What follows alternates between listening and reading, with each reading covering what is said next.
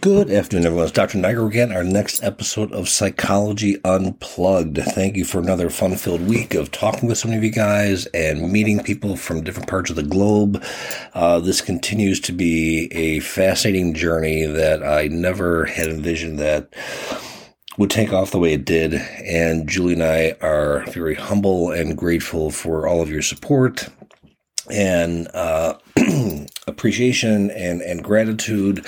We're just two people trying to make a difference in a very murky, complicated field, to shed some light, provide, strong clinical information, strong empirically based information, and also years of clinical experience to a variety of psychiatric conditions. So again, our gratitude, the highlight of my week. I'm not sure if Julie will be joining us. The kids are over for dinner. So I think I'm doing this one on my own. All right. So in the DSM, if you flip to the back, there's something that they have in the last several editions, which are conditions for further study. And these include disorders that we typically do not diagnose because they haven't had sufficient research or peer-based empirical studies or peer-reviewed empirical studies. But they're interesting, and they generally make their way into the next version of the Diagnostic and Statistical Manual of Mental Disorders. And one I wanted to focus on today because I have seen enough of this, and I'm sure many clinicians who follow our program can attest to this as well. Again, this is a disorder for further, or condition for further study. It is non-suicidal self-injury. And obviously, during my structured diagnostic clinical interview, one of the things that I ask about is, history of suicidal thoughts, any attempts, if there were attempts, what were the plans? If there were no attempts, had you ever come up with a plan? You kind of guesstimate lethality, homicidal thoughts, homicidal ideations, homicidal attempts, and self-injurious behaviors. And I think we've hopefully made some progress with this, but I think people a lot of times will hear self-injury and automatically equate it with borderline personality because that is one of the 9 diagnostic criteria for borderline personality is self-injurious behaviors. But only 40% of individuals with borderline personality engage in self-injurious behaviors. So the vast majority of people who engage in self-injurious behaviors do not have borderline personality disorder. And I think people, a lot of clinicians I've seen over the years make a huge leap into prematurely diagnosing or kind of putting somebody in this box of borderline pathology because they self-injure. So I do think that this condition for further study is definitely relevant because, 60% of people, non-borderline, engage in self-injurious behavior. So in the DSM, what it basically says is the individual has on 5 or more days engaged in intentional self-inflicted damage to the surface of his or her body, like bleeding, bruising, cutting, stabbing, hitting, excessive rubbing, headbanging, all sorts of things with the expectation that the injury will only lead to minor or moderate physical harm. There is no suicidal intent. Now, it seems like, why would you want to hurt yourself on purpose if you're not looking to escape life? Given that all behavior is purposeful, whether it's adaptive, maladaptive, appropriate, inappropriate, we only repeat behaviors if they have what's called valence, if it has value and it's reinforced by our dopaminergic system. So you can look at a behavior and be like, well, it makes sense why you do the Peloton every morning because it feels good. That's an adaptive behavior. It makes, releases endorphins and you feel really good. But you look at, well, why would you want to punch yourself or stab yourself or cut yourself? It seems like almost like that doesn't make any sense. But to the individual who's engaging in this behavior, it makes perfect sense. So it's important to note that the absence of suicidal intent has either been stated by the individual or can be inferred by the individual's repeated engagement in a behavior that the individual knows or has learned is not likely to result in death. Again, there is no suicidal intent with this specific disorder. And I have worked with a number of people doing diagnostics who have no intention of dying. And, you know, this is even goes beyond attention seeking. This is really a behavior that gives the individual some sense of relief. So the individual who engages in this self-injurious behavior has one or more of expectations to obtain relief from a negative feeling or cognitive state. So a lot of times what I'll, ask patients is, how do you get rid of a headache? Well, you take aspirin. No, you drop a hammer on your foot. You forget about the pain in your head and you focus on the pain in your foot. So from a psychological, psychiatric perspective, you transfer the emotional pain that you perceive that you cannot control to a physical pain that you perceive that you can't control. A second reason someone would engage in self-injurious behaviors is to resolve an interpersonal difficulty, and 3, to induce a positive feeling state. So, it may seem ironic, but obviously the psychological pain an individual is in is too much to bear. So the physical pain becomes the focal point. I'm not intending to die, but I need to, it's almost like a diversion tactic. And it's a behavior that, usually requires, from a cognitive perspective, harm reduction and reducing the frequency, duration, and severity of self-injurious behaviors, because it can become, it's very immediate. So a lot of times with people, especially, younger adolescents and kids, you want to make sure the home is safeguarded, sharp pencils, pens, knives, and I've had families who basically have had to live in pretty stark circumstances just to make sure that their child did not have access to anything that could cause them, injury. But you still have walls in your room, and you still have. I mean, there's a variety of ways that someone could injure themselves. So the desired relief or response is experienced during or shortly after the self-injury. And the individual may display patterns of behavior suggesting a dependence on repeatedly engaging in it. Again, there's your reinforcement. There's your dopaminergic reinforcement. So the behavior may seem maladaptive, may seem bizarre, may seem ironic, but to the individual, it gives them a sense of relief. So the intentional self-injury is associated with at least one of the following. Interpersonal difficulties or negative feelings or thoughts such as depression, anxiety, tension, anger, generalized distress, self-criticism, occurring in the period immediately prior to the self-injurious act. So these emotions are troubling the individual, or these cognitions are troubling the individual prior to them engaging in a self-injurious act. The self-injurious act in and of itself is the mechanism to alleviate the emotional, cognitive, and or both levels of distress. Prior to engaging in the act, a period of preoccupation with the intended behavior that is difficult to control. So this is, it's not a compulsion. It's the urge is so strong. It compels the individual. Yes, is the person responsible for the choices that they engage in or the behaviors they engage in? Absolutely. And one of the most fundamental questions that we ask and we have to ask is why? Why is the crucial variable, especially from a cognitive behavioral perspective, and I think from many psychotherapeutic perspective, is why. What people do is interesting. Why they do it helps give us answers and insight into the cognitive processes of an individual. And third, thinking about self-injury that occurs frequently, even when it is not acted upon. So the individual, it's a preoccupation with constantly having this thought, because they know that the action in and of itself, once they engage in it, will give them desired relief from the distressing emotional and or cognitive state they're in.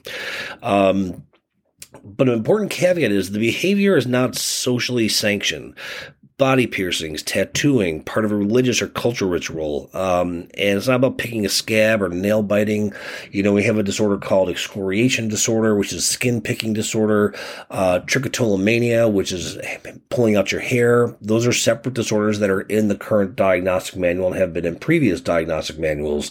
But this is not a, you know, getting tattoos. Now, that's a much more adaptive way. And I worked with a number of people who said, you know, I used to cut, but I decided I got the same level of relief from getting tattoos.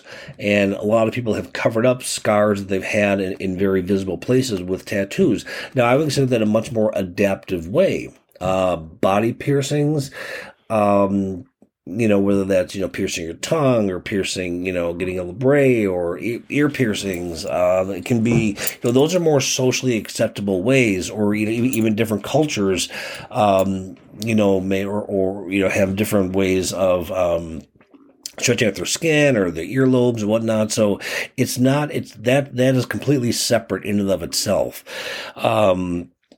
So the behavior or its consequences cause clinically significant distress or interference in interpersonal, academic, and or other important areas of functioning. So, I mean, if someone is cutting, one thing that I always ask is, where do you cut? If you're cutting on your thighs, you're cutting on your ankle, you don't want someone to know. If you're cutting on your back, under your breast. But if you're cutting on your forearms, you're cutting on your neck, you're cutting on your wrists, maybe even cutting on a part of your thigh that can be revealed by wearing, you know, shorts or a skirt. Oftentimes that the individual who is doing that either wants to show their battle scars or maybe attention seeking. So, you know, someone comes into my office in July or August, and it's 90 plus degrees out, and they're in a turtleneck and long sleeve shirt and pants and whatever, and I'm asking about self-injurious behaviors. I have found from clinical experience, again, a vast majority of people are covering it up. You know, they're not willing to, you know, admit it because there can be a lot of shame associated with it. But it's important in this specific disorder. This is, again, non-suicidal self-injury. There is no intention to die. So it's important in understanding that this type of behavior generally starts in early teens and it can continue for years.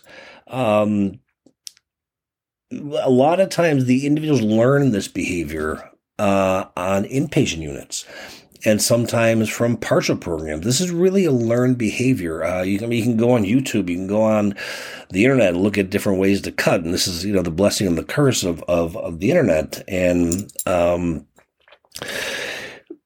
you know, and a lot of times when individuals, you see it a lot with adolescents, you know, how do you deal with ear stress? Well, I cut. And I've heard this ad nauseum from patients that this is very much a learned behavior versus I just wake up one morning and decide, you know what, I'm going to start cutting and see what this is all about. This is very much a part of our mainstream culture.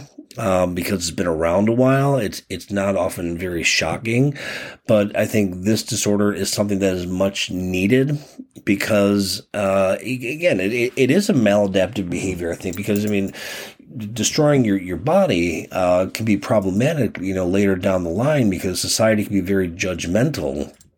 You know, if you're going on a job interview and, you know, multiple scars that are there, it's very obvious, you know, on your wrists and whatnot, you know, people don't truly understand the severity and gravity and legitimacy and the integrity of mental health. And again, that was a huge reason for starting this podcast was to give mental health a voice and a legitimacy. But, you know, we're a judgmental society and, you know, we could easily turn our backs on people without giving them full credit for their journeys and what they have, you know, been on.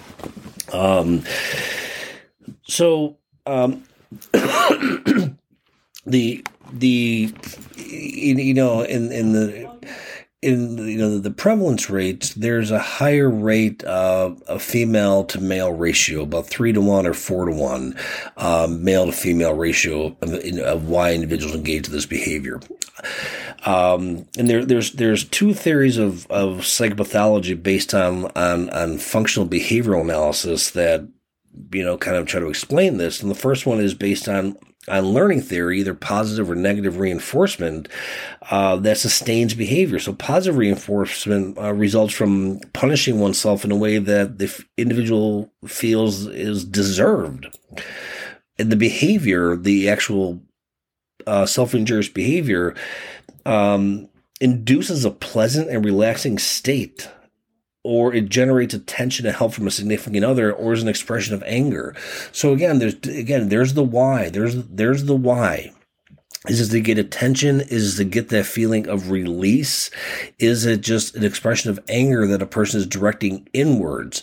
I think Freud had something to say when he said depression was anger turned inwards. And I really wish that anger was part of one of the criteria for major depressive disorder, because I think a lot of individuals have internalized anger expressed inwards or expressed outwards, but a lot of times the inward anger can be projected onto the self in a form of self-injurious behaviors. Negative reinforcement results from affect regulation, which is like emotional regulation, and the reduction of unpleasant emotions or avoiding distressing thoughts, including thinking about suicide. And in that second theory of negative reinforcement, non-suicidal self-injury is thought to be a form of self-punishment in which self-punitive actions are engaged in to make up for acts that cause distress or harm to others. So it's that self-punishment. It's being intropunitive. It's self-depreciation. So the reasons why somebody engages in this behavior are really important to explore, whether you're a clinician, whether you're somebody who is struggling with this or who engages in this, or whether you are a family member with a child, adolescent, or adult who is engaged in this behavior. To kind of think of I think a lot of times equate self-harm with, this doesn't occur during a period of psychosis. This doesn't occur during a period of delirium, substance intoxication, substance withdrawal, neurodevelopmental disorder, autism, intellectual disability, like I said, trichotillomania, excoriation disorder. It doesn't occur during any of these. This is a separate disorder proposed for further review that I do think should be included in the next version of the diagnostic manual, and is a very viable diagnostic category because of the number of people who do engage in this behavior. They have no intention to die, but they really have a paucity of adaptive coping mechanisms and feel that the only way to in my experience, what I have found is most people who engage in self-injurious behaviors generally want to transfer the emotional pain to the physical pain. Use it as a form of self-punishment. I deserve to hurt because I did something wrong or some perceived transgression, or I feel so numb and I need a release. And that's based in research and just based in years of clinical practice. And people, or I think a fourth one will be attention-seeking. I'm not trying to kill myself, but do you see how much pain I'm in? And that often occurs in families or situations that minimize mental health or dismiss mental health, or really dismiss, somebody just kind of like lost in the crowd saying, hey, look at me. Do you see me? I'm kind of lost. And it could be, it's obvious. It's a definite way to get someone's attention if they see blood on the ground or holes in the wall. But again, it's a very self-injurious behaviors are a very deliberate act, and understanding the functional consequences and the whys. So as I always tell people, make sure you have hydrogen peroxide, clean Band-Aids, clean, utensils if you're using something. It's not a behavior that can be immediately stopped, but it is a behavior that can be stopped, it can be reduced, and it can be eradicated. It's important that we don't penalize these individuals with shame, but we look at if you're resorting to harming yourself and your body and desecrating or destroying some of your part of your body, there has got to be a deeper reason. This is not I woke up one day and I said, hey, this is a fun thing to do. I found with a lot of these individuals, whether they are suicidal or non-suicidal, are in an incredibly significant amount of psychological pain. And in the non-suicidal, it's really important, the non-suicidal self-injury, that there is no intention to die. And I for even doing this topic, I always ask patients, we know we've engaged in self-injurious behaviors, was your intention to die? And a lot of people have said, vast majority have said no. And that's why I think there's a lot of viability and credibility to this disorder. Excuse me. Julie and I are still struggling to fight off whatever we got. It's not COVID or anything, but it's just the weather changes, I think, kind of go up and down and on the East Coast. So anyhow, I wanted to just shed light on this because it's kind of interesting to look at, what are the things that our field is working on. And I think this category deserves attention, just like the disorder of disruptive mood dysregulation disorder was a much-needed diagnosis, because prior to that, all we had was oppositional defiant disorder for kids who had behavioral dysregulation. And finally, with the disruptive mood dysregulation disorder, it's really, it's oppositional behaviors that are coming from depression. And it was much, much needed.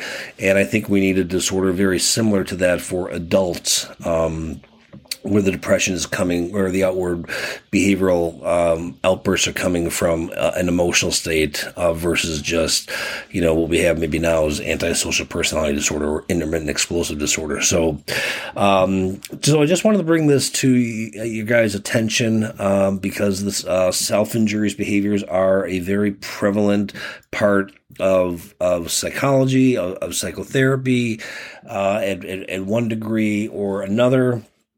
So if you guys have DSMs, I know a lot of people have purchased them since starting this program, and I think I posted a picture on our Instagram page, which we're slowly working on, and Julie is now connected to the Instagram account that I set up, so she's been responding to a lot of people as well. So if you direct message us, I think she's been checking a lot of that, and we're still plugging away at Instagram and the world of social media. But it really is a heartfelt thank you and gratitude for allowing us to come into your lives and be a source of what we perceive as hope, inspiration, education, knowledge.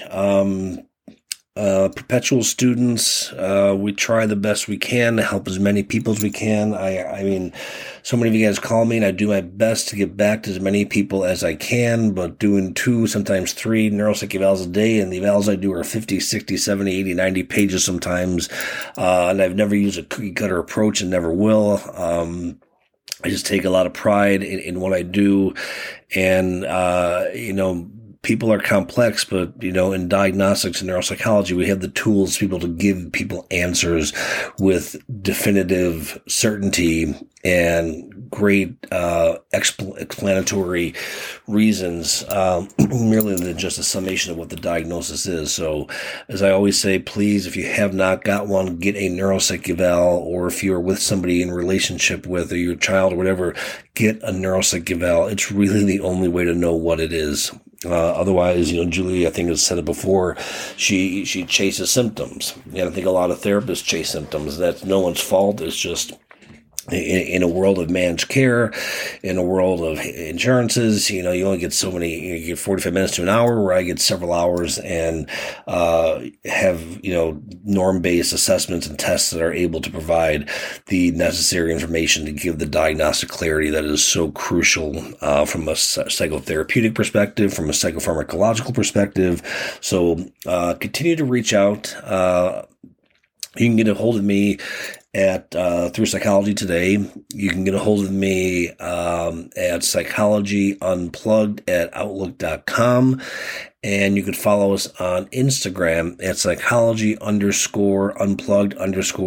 _, like I said, on Instagram. So Julie and I are going to be seeing Bruce Springsteen in Boston. I booked a trip back home to Chicago to see him at Wrigley Field.